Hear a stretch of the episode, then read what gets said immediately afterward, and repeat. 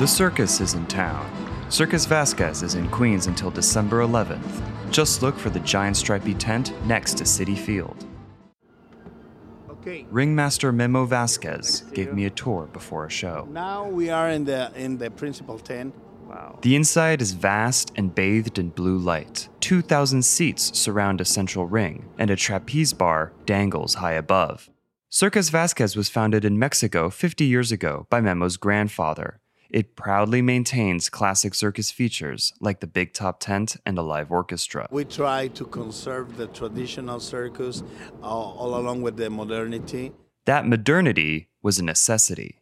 Like all live shows, Circus Vazquez was closed during the pandemic. When it reopened, it was eager to quickly refill its seats. So it made some changes to expand its audience. It got rid of the animal acts and started presenting in English. We, we, we were kind of a little uh, a bit afraid before that that we weren't ready, but now we're ready. It looks like the strategy worked. First in line to see the show, John Paul, Nino, Andrew Vargas Jr. I feel a little more happier that when I come here, you know, I don't see animal abuse. Audiences will get to see all their favorite human acts trapeze artists, acrobats, motorcycle stunts, and of course. Are you excited for the clowns?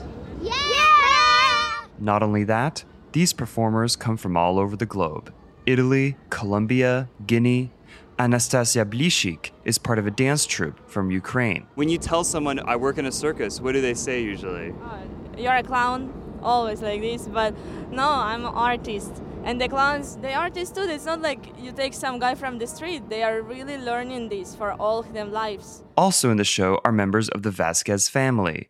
Memo's niece Carolina is a fourth generation trapeze artist, and his nephew John is following in his footsteps as ringmaster.